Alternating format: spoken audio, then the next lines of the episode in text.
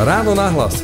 Ranný podcast z pravodajského portálu Aktuality.sk On je typ, že jej, decka, čaute, to som ja ten Richard, ktorý má tú inzulínovú pumpu, ja mám tú cukrovku a ja vám všetko ukážem. On si proste na hodinu prírodovedy doniesie takého leva, kanily a každé jedno dieťa si do takého plišového leva zavedie kanilu a všetko im vysvetlí, všetko im ukáže. Sú medzi nami a väčšina z nás si to ani neuvedomí. Ich komunita je neviditeľná. Odkaz, ktorý sa dostal až do prezidentského paláca. Paradoxne, dáta Svetovej zdravotníckej organizácie, ktoré zachytávajú problém v globálnom meradle, hovoria, že ich je medzi nami okolo 650 miliónov. O kom hovoríme? O ľuďoch so zdravotným handicapom. A teraz konkrétne a v našom slovenskom kontexte o deťoch a ich rodinách. O chýbajúcich podporných službách, nepripravených školách a škôlkach, o rodičoch, ktorým sa neraz prevráti svet.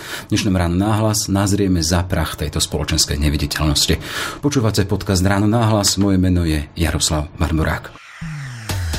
Ráno nahlas. Ranný podcast z pravodajského portálu Aktuality.sk Dnes si pripravíme niečo špeciálne. Budeme k tomu potrebovať zahrst dôvery, tóny trpezlivosti, kilá empatie a hodiny spoločne stráveného času. Po dôkladnom výbere nájdeme dieťaťu, ktoré nemôže vyrastať v rodine, bady dobrovoľníka alebo dobrovoľníčku. Následne namiešame dvojici program tak, aby sa ich čas pekne spojil. Ak sa nenecháme odradiť počiatočnými neúspechmi, približne po 5 rokoch dostaneme delikátne priateľstvo na spôsob body. Ak viete darovať svoj čas, kompletný recept nájdete na tvojbody.sk.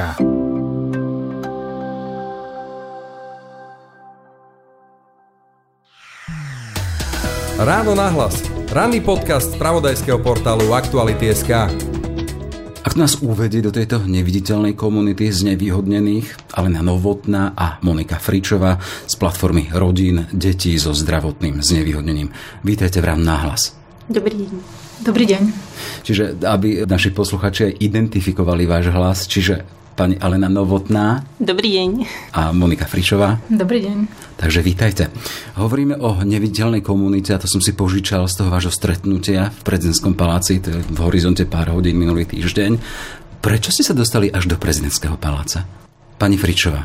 Vnímame potrebu hovoriť o tom, čo potrebujú rodiny deti so zdravotným znevýhodnením aj na e, úrovni pani prezidentky, ale aj iných dôležitých ľudí v tejto spoločnosti aby sme upozorňovali na to, že, že sa stretávajú s takými problémami, ktoré sú, hoci napríklad niekedy v legislatíve je niečo napísané, ale v praxi je to ne, reálne neuskutočniteľné, pretože e, títo rodičia individuálne nemajú silu na to, aby sami sa ozývali, tak preto platforma rodín e, si uvedomuje dôležitosť robiť také mosty medzi politikmi alebo a zástupcami štátu a tými rodičmi, ktorí individuálne vlastne nemajú kapacity sa ozvať. Pani Novotná?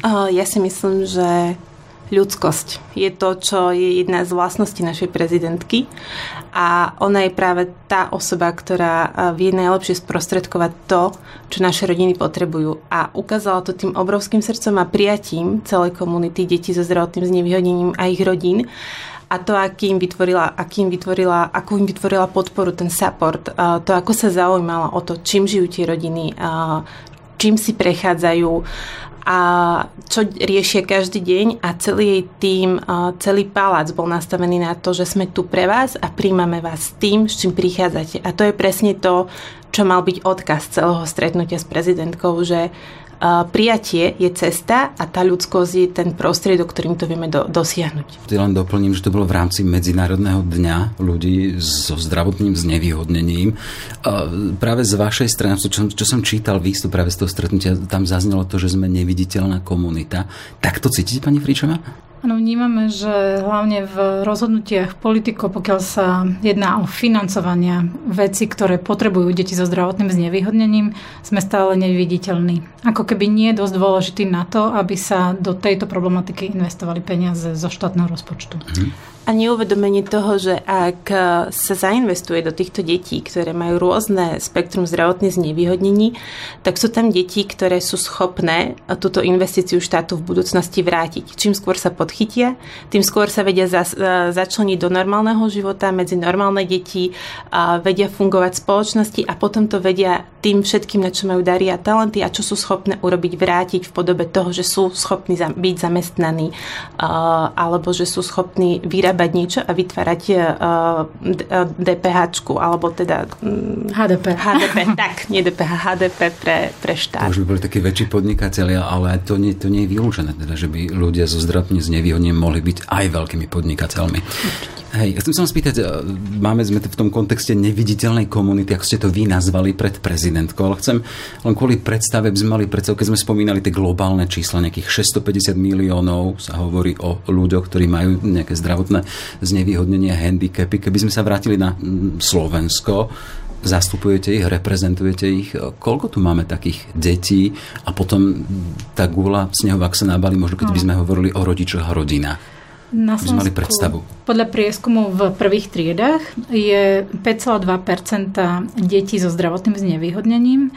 To je ako keby každé 20. dieťa v populačnom ročníku. Len tá téma sa nedotýka iba toho samotného dieťaťa, ale aj jeho celej rodiny. Lebo im všetkým sa zmení život, keď sa takéto dieťa narodí alebo sa diagnostikuje mu nejaké znevýhodnenie.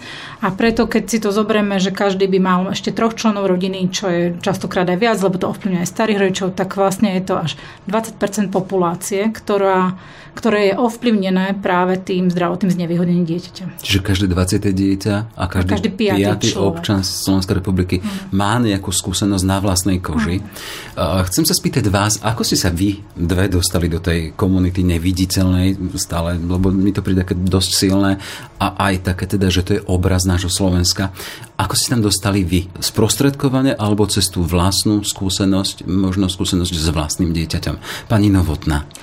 Bohužiaľ cez vlastnú skúsenosť, pretože my máme doma dieťa, ktoré je, že má diabetes mellitus prvého typu, čo všetci na Slovensku poznajú ako cukrovka. A to je tak špecifické ochorenie pre mňa, že všetci majú pocit, že vieme, o čo sa jedná. A keď poviem, že môj syn je, má diabetes, tak sa ma spýtajú, a čo to je? A keď im to vysvetlím, tak prídu na to, aha, však môj detko to mal, ale je to vlastne také znevýhodnenie, ktoré si vyžaduje 24-7 podporu toho dieťaťa to, že sa ho, potrebujeme ho naučiť, ako si píchať inzulín, ako rátať sacharidy, čo môže, čo nemôže jesť, čo má robiť, keď má hypoglykemiu, keď má hyperglykemiu. So synom toto riešime od jeho 11 mesiacov akurát december je mesiac, kedy bol diagnostikovaný, takže uh, má momentálne už bude mať 10 rokov, takže 9 rokov žijeme s touto diagnozou, plus sa nám ešte pridružila aj celiakia, čo je tiež uh, uh, si tak niekedy s manželom povieme, že radšej mať iba ten diabetes, ako proste čítať všetky obaly a hľadať, kde je alebo kde nie je lepok. Čiže je to také uh, v tom náročné, alebo ísť do reštaurácie s našim synom je niekedy fakt, že výzva, alebo keď sa ich opýtame, že a viete nám to urobiť bezlepkové, tak všetci povedia, že no nevieme, tak sa zoberieme a ideme hľadať niekde, kde sa to dá.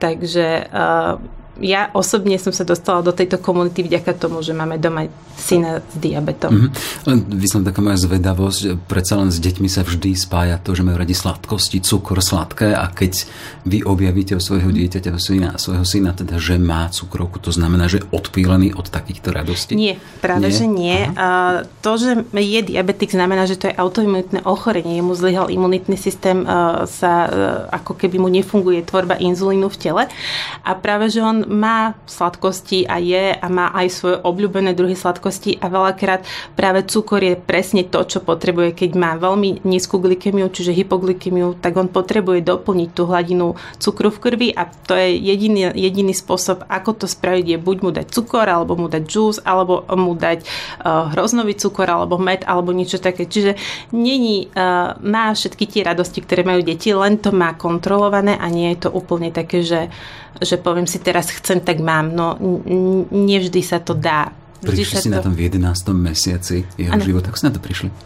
Skončili sme na áre na Kramároch s tým, že lekár nám povedal, že ak by sme prišli hodinu neskôr, už nemáme syna. Takže uh, bolo to veľmi rýchle a z prudka z kopca to zletelo, zlyhala tá imunita u neho úplne, že že veľmi, veľmi rýchlo, do dvoch týždňov sme mali dieťa v stave, kedy proste to bolo zle. Uh-huh. Pani Fričová, váš vstup do tej komunity neviditeľných? Bol trochu skôr, asi Teraz som to tak počítala pred 29 rokmi. Presne sme, ja aj môj manžel pracovali, teda dobrovoľničili ako osobní asistenti v takej organizácii, ktorá sa venovala ľuďom so zdravotným znevýhodnením. A mali sme tam veľa kamarátov, chodili sme spolu s nimi na výlety, všelijaké rehabilitačné pobyty. A dlhodobo sme teda s nimi veľmi dobrí kamaráti a sú nám dodnes oporou. A po teda medzičasom sme sa vzali s manželom a potom sa nám narodil syn, ktorý má viacnásobné zdravotné znevýhodnenie.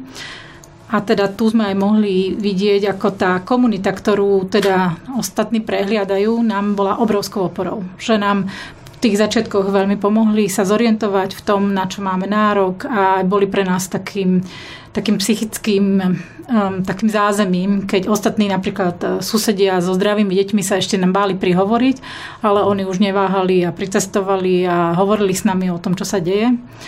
Takže toto chcem aj upozorniť na to trochu, že, že častokrát si neuvedomujeme, aký obrovský potenciál má aj komunita ľudí so zdravotným znevýhodnením. Tá výhoda tej komunity so zdravotným znevýhodnením je to, že je v podstate in, má informácie Áno. o tom, ako sa správať. Keď hovoríte, že ľudia sa vám nevedeli prihovoriť, alebo nevedeli, čo vám majú povedať, to je tá taká bežná skúsenosť ľudí s deťmi so znevýhodným zdravotným? Áno, toto sa veľmi často stáva týmto rodinám. Zároveň sa ani nečudujem tomu okoliu, pretože oni majú obavu z neznámeho. Oni nevedia, že ako sa majú postaviť k tej situácii a my sa snažíme veľmi pozbudzovať všetkých okolo, keď majú v susedstve alebo širšie rodine nejakú situáciu, že sa tam narodí dieťa so zdravotným znevýhodnením, aby sa nebáli tak obyčajne ľudsky. Uh-huh poukázať na to, že tu sú a že v prípade potreby, ak by čokoľvek dokoľvek potreboval, e, sa môže na nich obrátiť. Čiže nie odvracať zrák alebo klopiť aj spreč báca, ale normálne čeliť ano. tomu, teda sú tu ľudia Prísť. s malým, malým človečikom, ktorý má nejaké trápenie, ale netreba to prehliadať. Určite. E, ja si myslím, že najväčšia prekažka v tomto celom je strach a s čím sme aj my so synom, čo sa týka škôlky, aj školy bojovali, alebo dostať ho do škôlky bolo fakt, že enormné úsilie a to bol strach a to, že čo všetko my budeme s tým dieťaťom musieť robiť. Ale ak sa tam nastaví tá spolupráca, že škôlka, rodič a, tá, a to dieťa a ten učiteľ tak uh, sa to dá. Dá sa to zvládnuť a veľakrát uh, prišli tí naši známi okolo na to, že aha, veď my sa nemusíme báť, že veď to nejak zvládneme, aj ten váš syn už toho veľa vie, a však určite sa to dá. Takže uh, kto prekoná tento prvotný strach, tak potom spozná skvelých ľudí. Mm-hmm. Nie sme na Slovensku na zelenej lúke, aj vy ste tu za platformu rodín s takýmito deťmi so znevýhodnením. Ona si vás našla tá platforma, alebo vy ste si našli tú platformu? Pani Novotná. Mm, to asi Monika, lebo ona je jedna zo zakladajúcich členov Pani platformy. Mhm. Ehm, my sme spolu s ďalšími piatimi mamami e, založili platformu v roku 2016 a asi od roku 2014 sme sa tak už iniciatívne zapájali do nejakých diskusí s odborníkmi na tému, že čo žijú tie rodiny, aké problémy majú. A hlavne teda ako keby tým našim hlavným zámerom bolo, že, že tu nefungovalo priveľa vecí pre tie rodiny, ktoré majú malé deti so zdravotným znevýhodnením, ktoré bolo treba meniť na systémovej úrovni. A my sme sa cítili dostatočne podporení a silní na to, aby sme sa o, začali ako keby o tieto témy zaujímať a ich presadzovať, písať odborníkom, písať na ministerstva čož e, ako taká neformálna komunita rodičov sme nemali až takú, takú vieruhodnosť, takže sme sa e, po opakovaných výzvach teda rozhodli založiť občianske združenie. Hm. A sila občianského združenia pred štátom, pred orgánmi je iná ako sila jednotlivca? Áno, nesporne.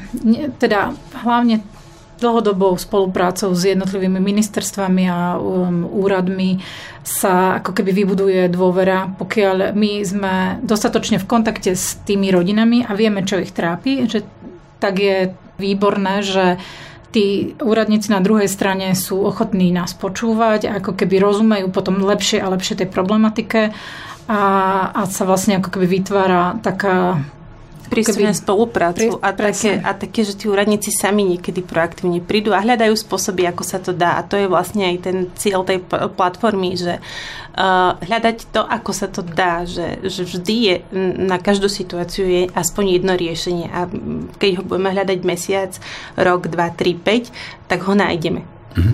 Keď hovoríme o tej vašej platforme, čo môže priniesť, alebo čo dá ľuďom, ktorí by sa napríklad zaujímali o to. Som rodič, mám postihnuté dieťa, mám dieťa so znevýhodným, nehovorím mm-hmm. postihnuté. Mm, Nie, lebo, lebo... Ten slovník je určite tiež veľmi dôležitý a teda vnímame to my ako e, také oveľa citlivejšie pomenovanie, keď mm. sa hovorí o deťoch našich ako deťoch so znevýhodnením. Ne. Takže len som pokračoval, teda keď mám dieťa so zdravotným znevýhodnením, čo u vás nájdem?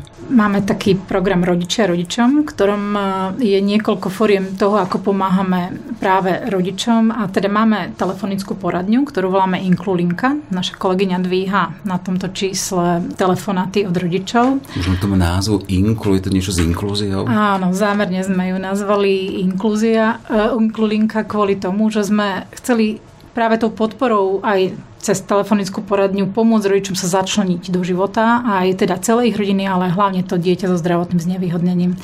Možno poviem pre posluchačov telefónne číslo, ak by chcel niekto zavolať. To číslo Inkolinku je 0948 991 444.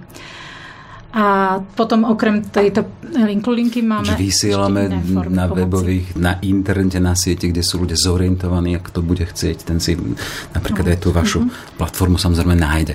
Čiže hovoríme o tom, čo u vás ľudia nájdu, ľudia, mm-hmm. ktorí čelia týmto problémom. Čiže môžu konfrontovať alebo s vami sa radiť. Áno. A teda môžu sa radiť aj s celou sieťou laických poradcov. A tu by sme sa možno že chvíľu mohli zastaviť, že laickí poradcovia je to také zvláštny, ako keby kombinácia slov. Lebo Nemajú radiť profesionáli?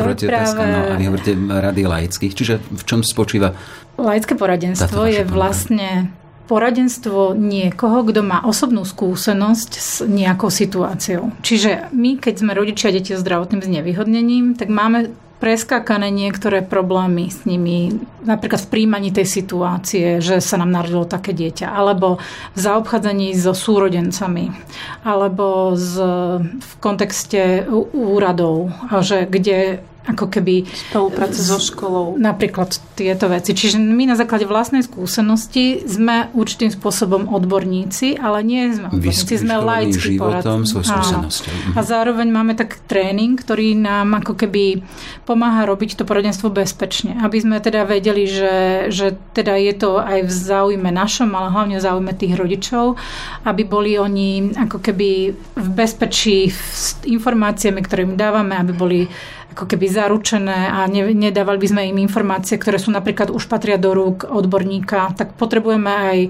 tých laických poriadcov zorientovať, že kde je hranica medzi keď ste odborník a keď ste laický poradca. Uh-huh. Pani Novotná, ono, kde je tá hranica? Uh, ono je to o tom, že tí laickí poradcovia uh, nie sú tu preto, aby robili niečo za rodičov. Oni sú hlavne tí sprievodcovia a to, že my máme tú osobnú skúsenosť, je niečo, čo je neprekonateľné. Čiže to je aj hlavný argument nás všetkých, keď pri rôznych rokovaniach je to, že vychádzame z osobných skúseností, z toho, čím žijeme a to, čo je pre nás dennodenná realita.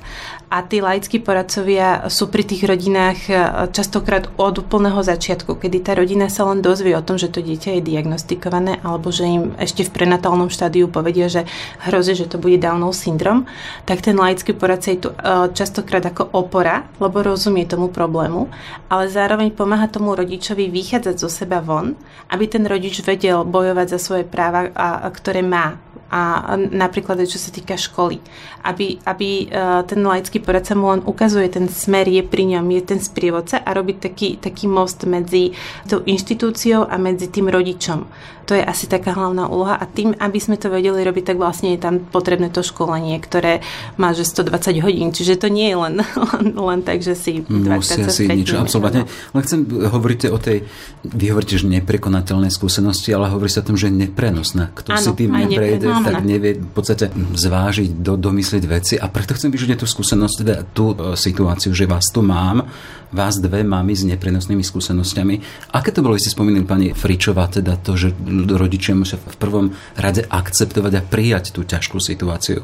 Aké to bolo pre vás, pani Fričová, spracovať a prijať to, že vaše dieťa je znevýhodnené? No myslím, že je to také veľmi... Čo ste riešili vtedy? Áno. Prvom rade to bolo obrovský šok. Že my sme si mysleli, že sa narodilo dieťa, ktoré je zdravé, sa, prosím, sa usmieval a všetko bolo zdánlivo v poriadku. Až teda sme jedného dňa skončili na urgente s tým, že nepapá a veľmi veľa spí. A teda zistili mu tam nejaké veľmi zlé laboratórne vyšetrenia, z ktorých ale oni hneď nás upovedomili, že toto bude niečo vážne. A my sme teda vôbec neplánovali s týmto scenárom a žiadna rodina neplánuje a nečaká, že teda sa im narodí dieťa so zdravotným znevýhodnením a teda sa nám absolútne zbúrali všetky plány na budúcnosť.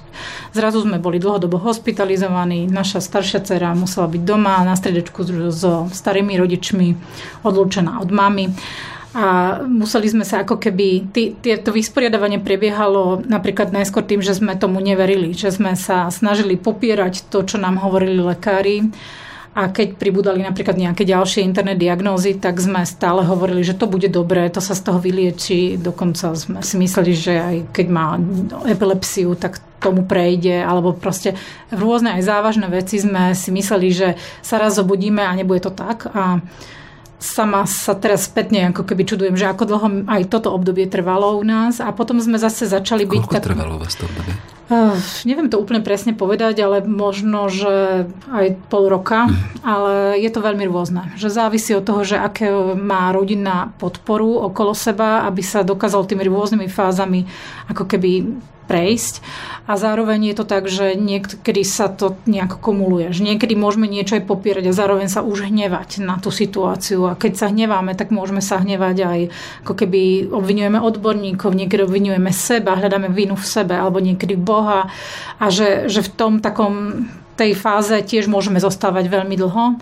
A teda my sme mali výbornú podporu napríklad e, lekárov na oddelení, čo ale nie je úplne bežná situácia, lebo my v tom zlom sme mali ako keby kvázi dobre, že sme boli dlhodobo hospitalizovaní na jednom oddelení a sem tam sa mohli za nami večer zastaviť výborní ľudskí lekári, ktorí mi pomohli ako keby sa na to pozerať, že nie prečo ja nie, ale prečo ja áno, že, že sú nejaké aj veci, ktoré mám a kvôli ktorým sa to dá zvládnuť. Takže sme postupne ako keby prešli z tej fázy takého, takého hnevu, že nám teda bolo to strašne ľúto, aj som veľa plakávala a čo je tiež úplne prirodzené u tých rodičov. Až, až teda sme prešli do také fázy, že sme sa postupne s tým začali zmierovať. Mm-hmm. Hovoríte teda, že sme, to znamená, že hovoríte o svojom partnerovi, mm-hmm. manželovi. Takáto situácia dokáže preveriť aj jeden vzťah?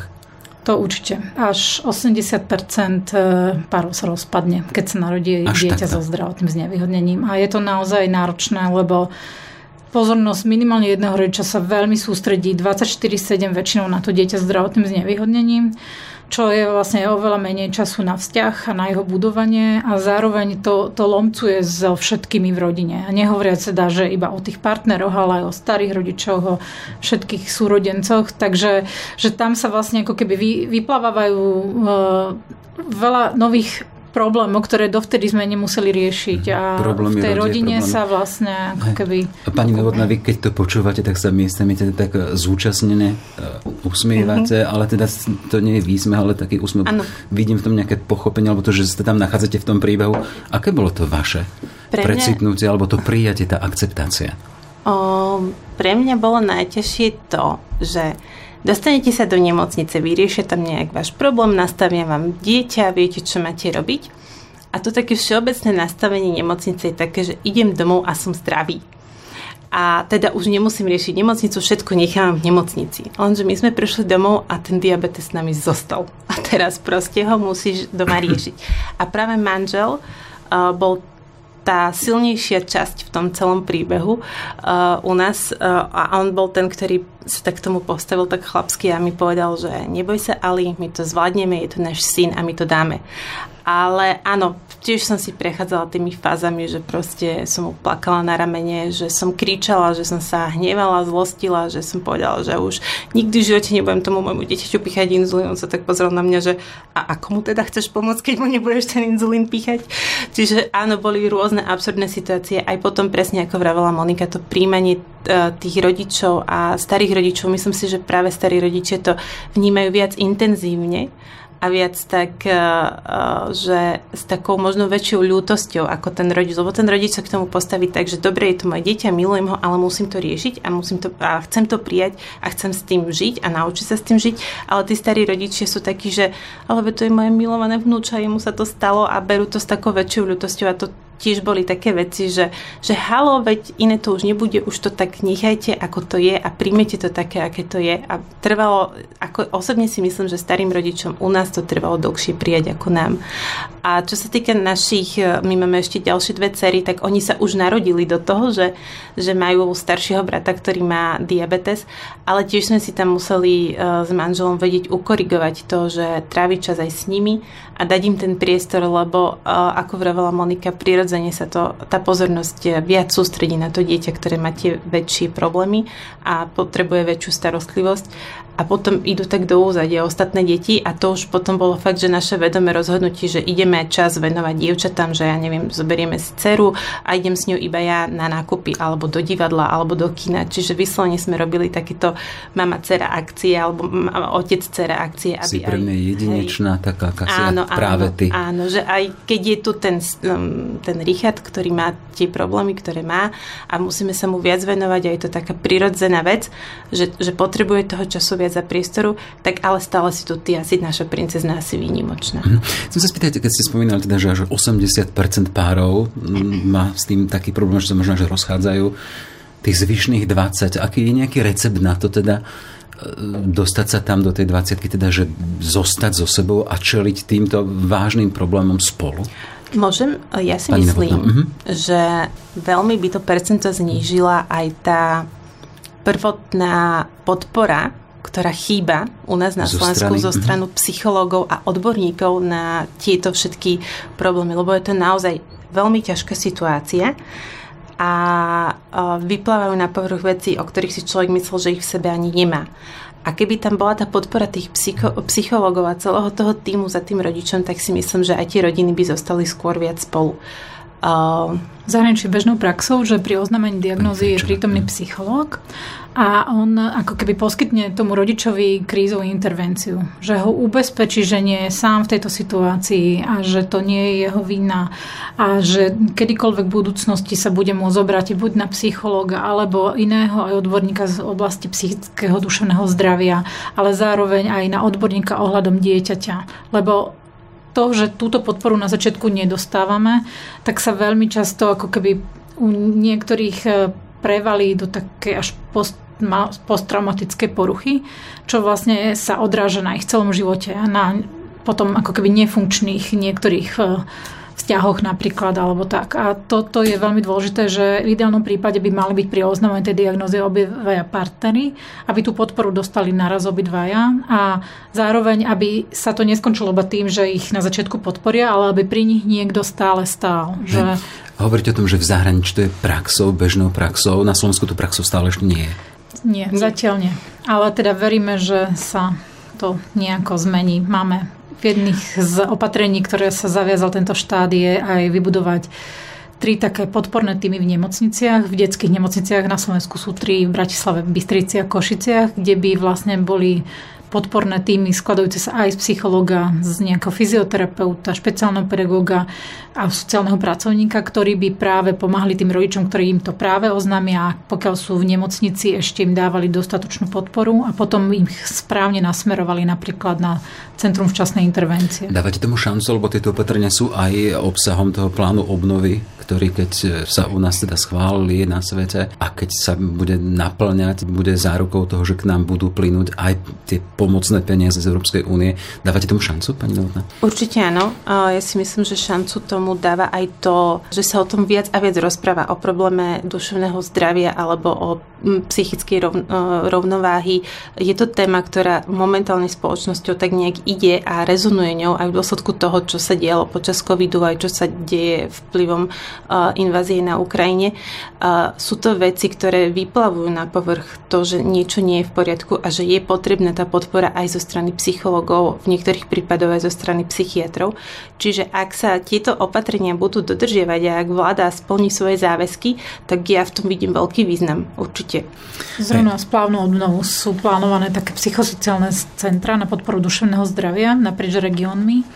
Takže ak, toto by sme boli veľmi radi, keby sa ako keby dokázalo vybudovať na Slovensku, lebo to je dôležitá vec pre všetkých tejto ano. situácii. Hej. Ešte Aj... z toho stretnutia s prezidentkou tam vyšlo teda chýbajúce podporné zariadenia či služby, nepripravené školy a škôlky. Čo to znamená v praxi, keď sa konfrontujete s týmto? Napríklad do škôlky. Podporné, no tak dobre, škôlky. Sa napríklad e, dostane iba 9,4% detí so zdravotným znevýhodnením.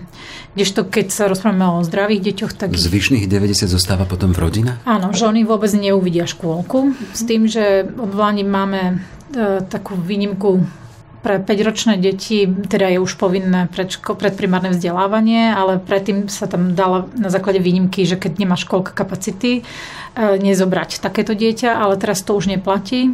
Ale napriek tomu mnohé deti, ktoré majú 5 rokov, sa nedostanú. Proste ich požiadajú škôlky, aby si vypýtali od lekára potvrdenie, že to dieťa je nevzdelávateľné, alebo inými spôsobmi sa ako keby e, to vybavuje, ale to celé, tá príčina toho celého je, že v škôlkach sú potrební asistenti učiteľa, alebo špeciálni pedagógovia, alebo psychológovia pre niektoré druhy diagnóz.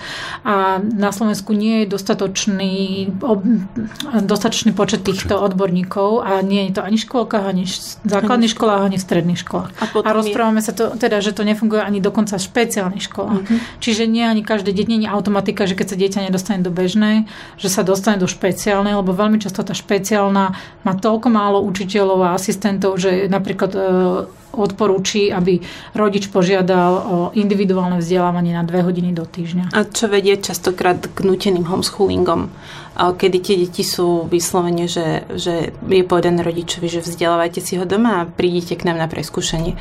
Akože prakticky u nás, čo to znamenalo, čo sa týka škôlky, my sme prešli 8 škôlok Bružinové a všade nám povedali nie. A tej jednej, ktoré nám povedali áno, tak tá škôlka ďalej ide tak inkluzívne, lebo oni tam už potom mali aj dávnika, aj dieťa s, s odposluchmi, Čiže oni už tým, že Richard bol fakt tá prvá lastovička, prekonali ten strach a neboja sa ísť aj do iných znevýhodnení. A toto je tá cesta. A potom aj také, že také praktické veci, že keď je dieťa na vozíku, tak proste v školách nie sú výťahy napríklad, že, že to dieťa sa nemá ako po tej škole prepravovať, lebo proste všade sú schody. Takže aj tie budovy, to ako sa tie budovy rekonštruujú, to ako sa k tomu stávajú mm, aj celé ministerstvo školstva aj riaditeľe, riaditeľe sú také, že, že nie sú pripravené na to, aby tam boli deti so zdravotným znevýhodnením. A teraz rozumiem teda, keď sme na začiatku spomínali teda, že hlas jednotlivca, alebo teda a hlas e, jednej komunity, ktorú sme na začiatku nazvali teda, že neviditeľná, je silnejšie ako hlas jednotlivca, lebo ak by to hovorila pani Novotná sama, tak ja si to ináč mm-hmm. zaznieva a má to inú, ako sa ozvie jedna platforma, či občianske združenie a možno chcem sa spýtať, že či táto vaša téma má nositeľa na takej národnej úrovni, aspoň čo ja vnímam, tak vidím napríklad e, poslankyňu Janu Žitňanskú, že to sú jej témy. Máte aj iných takýchto nositeľov vašich tém a to, že sa to môže meniť až v zákonnú formu? Pani Žitňanská je naozaj dlhodobou takou oporou pre všetkých ľudí so zdravotným znevýhodnením a má teda ako keby opakovane podáva také poslanecké návrhy, ktoré, ktoré zlepšujú kvalitu života ľuďom so zdravotným znevýhodnením, čiže ona je, by som povedala, až takou líderkou. Ano. A potom je to podľa mňa, my teraz v tom, tých posledných rokoch vnímame, že s ľuďmi na ministerstvách, ktorí ako keby nás opakovane počúvajú o tom, čo žijeme, tak sa veľmi ako keby nájde ľahko nejaké riešenie a nejaké porozumenie vzájomné. Čiže ako keby aj, e, teda chceme aj týmto poďakovať e, tým úradníkom, ktorí majú otvorené uši a ako keby hľadajú riešenia. To ale žiaľ končí potom na bode, kedy sa niečo už má dostať do zákona, čo je spojené s financovaním. Všetky veci, ktoré sme doteraz aj presadzovali a boli iba na úrovni, že zmena legislatívy nič sa nebude stáť, tak je to celkom v poriadku a dá sa to.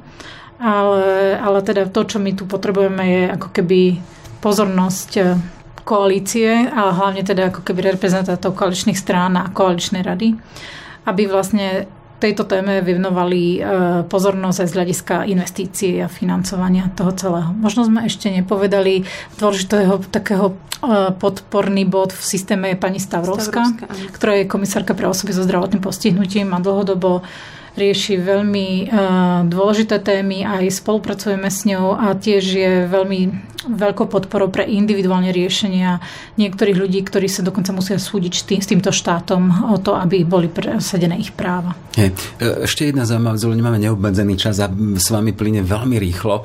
Chcem sa spýtať, máme tu teraz veľký konflikt na našej východnej hranici alebo za východnou hranicou na Ukrajine a, a vaša platforma má svoje prsty aj v riešení týchto vecí, pani Novotná. Čiže akým spôsobom no. mm. riešite e, položenie znevýhodnených detí z Ukrajiny? Tieto deti sa vlastne sú na úrovni našich detí so zdravotným znevýhodnením, lebo je tiež pre nich veľmi ťažké dostať sa do škôl a, a celkovo... A čiže znevýhodnenie tých ukrajinských detí nemusí byť v tom, že sú zdravotne znevýhodnené, ale že sú znevýhodnené tým, že sú z Ukrajiny. Áno, aj, aj. Aj, aj. Mhm. aj, aj. Tam čiže hovoríme vlastne... o zdravotne postihnutých, teda Áno, aj deti so mhm, zdravotným znevýhodnením. Aj deti so zdravotným znevýhodnením, aj deti, ktoré prišli z Ukrajiny a nie sú príjmané. A potom máme na našom webe vytvorenú podstránku pomoci pre Ukrajinu, kde sú zosieťované rôzne informácie a potrebné veci pre ukrajinskú komunitu ako v slovenskom, anglickom, tak aj ukrajinskom jazyku, čiže si to tam vedia dohľadať. A potom sa im tak snažíme pomáhať aj na úrovni regiónov. Naše niektoré laické poradky s nimi sú priamo v kontakte a riešia ich potreby a to, čo, čo si ich situácia vyžaduje. A potom ešte tak do budúcna zvažujeme, že ano. rozvinieme túto iniciatívu vo väčšom, vzhľadom na to, že sa na nás stále um, viac obracia um, rodičov, ktorí majú dieťa so zdravotným znevýhodnením z Ukrajiny. A tie uh, výborné organizácie, ktoré im teraz pomáhali napríklad s ubytovaním alebo so stravou, tak vlastne ne, ne, neorientujú v problematike zdravotného znevýhodnenia. Teda my vlastne asi ten, ten potenciál, ktorý máme uh, a využívame ho pre deti zo Slovenska, plánujeme rozšíriť aj na, na individuálnu a skupinovú podporu uh, rodín z Ukrajiny so zdravotným znevýhodnením, ktoré majú dieťa so zdravotným znevýhodnením aj vlastne, od budúceho roka. Áno, aj vlastne pomáhame v tom, aby oni vlastne tie deti so zdravotným znevýhodnením v závislosti od toho, aké majú znevýhodnenie, potrebujú lekárskú podporu, starostlivosť a vlastne im pomáhame aj v tom, naše laické poradky niektoré konkrétne pomáhajú hľadať spôsoby, ako to dieťa dostať k odborníkom, ktorých potrebujú, k fyzioterapeutom, k logopédom, aby sa s tými deťmi pracovalo a aj na Slovensku, aby vlastne to, čo mali v Ukra- na Ukrajine, Ukrajine vedeli mať aj na Slovensku aspoň do nejakej miery, ktorá sa podarí. Smerujeme naozaj k záveru. Vy máte tú skúsenosť s tým znevýhodnením a zamýšľate sa nad tým, že o čo by ste prišli, keby ste nemali túto skúsenosť? Pani Fričová. Ja vnímam tú skúsenosť ako teda veľmi hodnotnú a podľa mňa ako keby sa ukázalo veľmi veľa podpory v mojom okolí a od priateľov, ale aj širšie rodiny. A pre nás to znamenalo aj útuženie rodinných vzťahov. A myslím si, že ešte veľkým v tomto prípade aj darom pre mňa je vlastne ako keby učenie sa od toho môjho syna, ktorý má viacnásobné znevýhodnenie, byť napríklad pomalšia, alebo si ako keby dávať veciam čas čo teda je presný protiklad mňa a tým pádom ako keby je to pre mňa každopádne ako keby prínosná skúsenosť v tejto situácii. Mhm. Pani Novotná? Určite. Ja som... Uh, mne zaviedol diabetes do života systém. Proste uh, sú veci, ktoré som musela mu prispôsobiť. Uh, prichádzam na to, že mám pred očami mi rastie mladý muž, ktorý je neskutočne vo veľa veciach zodpovedný, presný, hľada spôsoby, ako sa veci dajú riešiť. Taktiež rodina a manžel, on sa úplne že ukázal v tomto, že hrdina, muž hrdina vyslovene, že v tomto smere áno, klobúk dole pred ním. Aj tá podpora zo strany rodiny, aj zo strany komunity, že vlastne my tým, že ho neschovávame doma, že ideme do, do divadla, na do spoločnosti, tú spoločnosť citlivujeme. A to je jedna z vecí, ktorú proste môj Richard robí úplne bravodne, lebo on je typ, že jej, decka, čaute, to som ja, ten Richard, ktorý má tú inzulínovú pumpu, ja mám tú cukrovku a ja vám všetko ukážem. On si proste na hodinu prírodovedy doniesie takého leva, kanily a každé jedno dieťa si do takého plišového leva zavedie kanilu a všetko im vysvetlí, všetko im ukáže. Čiže aj takýmto spôsobom búrame tie bariéry, bariéry strachu a bariéry takého, že a čo mám robiť, alebo dokonca takého, že a ja sa môžem od teba nakaziť. No nie, nemôžeš sa odo mňa nakaziť, lebo proste sa to nedá. Čiže to je to, čo, čo sme sa tak naučili aj pri ňom, že viac vychádzať von zo seba a, a citlivovať tú spoločnosť tým, že žijeme s tým našim dieťaťom nezatvorený doma, ale sme von, sme medzi ľuďmi a on im ukazuje, že dá sa to. Toľko teda Alena Novotná a Monika Fričová z platformy Rodní s deťmi so zdravotným znevýhodnením. Ďakujem veľmi pekne, že ste prišli a že ste nám v podstate pootvorili tie zatvorené brány a mohli sme nahľadnúť do tej neviditeľnej v úvodzokách komunity toho vášho sveta. Nech sa vám darí a všetko dobré. Ďakujeme. Dovidenia. Dovidenia. Všetky podcasty z pravodajského portálu Aktuality.sk nájdete na Spotify a v ďalších podcastových aplikáciách.